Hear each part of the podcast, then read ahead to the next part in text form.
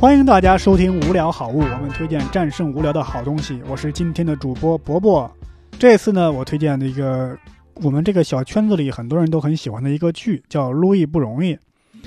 路易不容易》是一个嗯，算是自传式的剧集吧，是美国著名的单口喜剧明星 Louis C.K. 拍的，以他为主角，自编自导自演的一部这个剧集。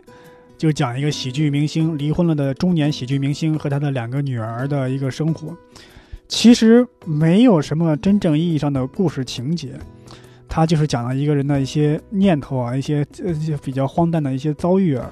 中年男人的困境吧。但是有很多的细节，很多点都很戳人。比方说他跟那个姑娘去约会，姑娘一看他，他总是可能是在哪看到到教材，然后对姑娘微笑，但他那种微笑就特别假。就那种姑娘一看他，就故意摆一个微笑，那种尴尬劲儿，就觉得让你觉得又好笑啊，又觉得你似曾相识，好像自己也做过。跟一个姑娘出去约会失败，想亲姑娘，姑娘就拼命的躲，啊，那个尴尬劲儿啊，那个想什么时候吻别人，这个尴尬劲儿啊，真的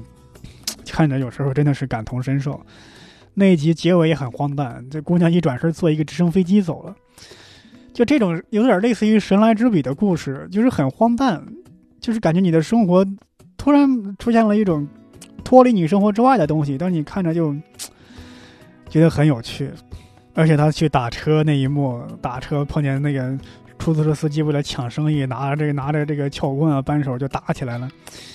还有就是看到中年男人嘛，非常无聊，非常孤独，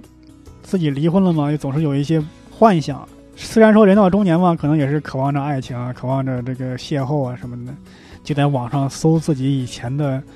认识的姑娘，然后再去找别人。结果一看，对方是一个发福了的中年妇女。就这种想法，我估计其实很多人都有过，就是对过去的各种回忆啊之类的。他就是讲的一个人生活中的一些感慨、一些微妙的一些想法和念头。还有一些比较尴尬的一些场景，他给你还原到这个电视剧里边。很少有电视剧这么拍。据说他拍的时候呢，没有人愿意投资。虽然说他已经很有名了，他就干脆雇了两个摄影师自己在街上去拍。而且他为了追求这个真实性，他还不化妆，尽量使用自然光，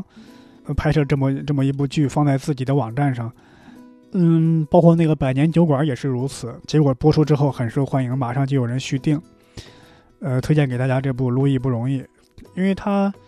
他之前在拍《路易不容易》之前拍过一部叫《Lucky Louis》，就幸运路易，那部剧就是失败了，被砍了，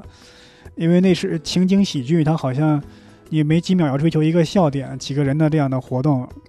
那部剧被砍了，就是路易说 “I'm not that that funny funny”，我不是那种搞笑，呃，他就做了他他更擅长的这一种反映人人人们生活困境的《路易不容易》，更受欢迎。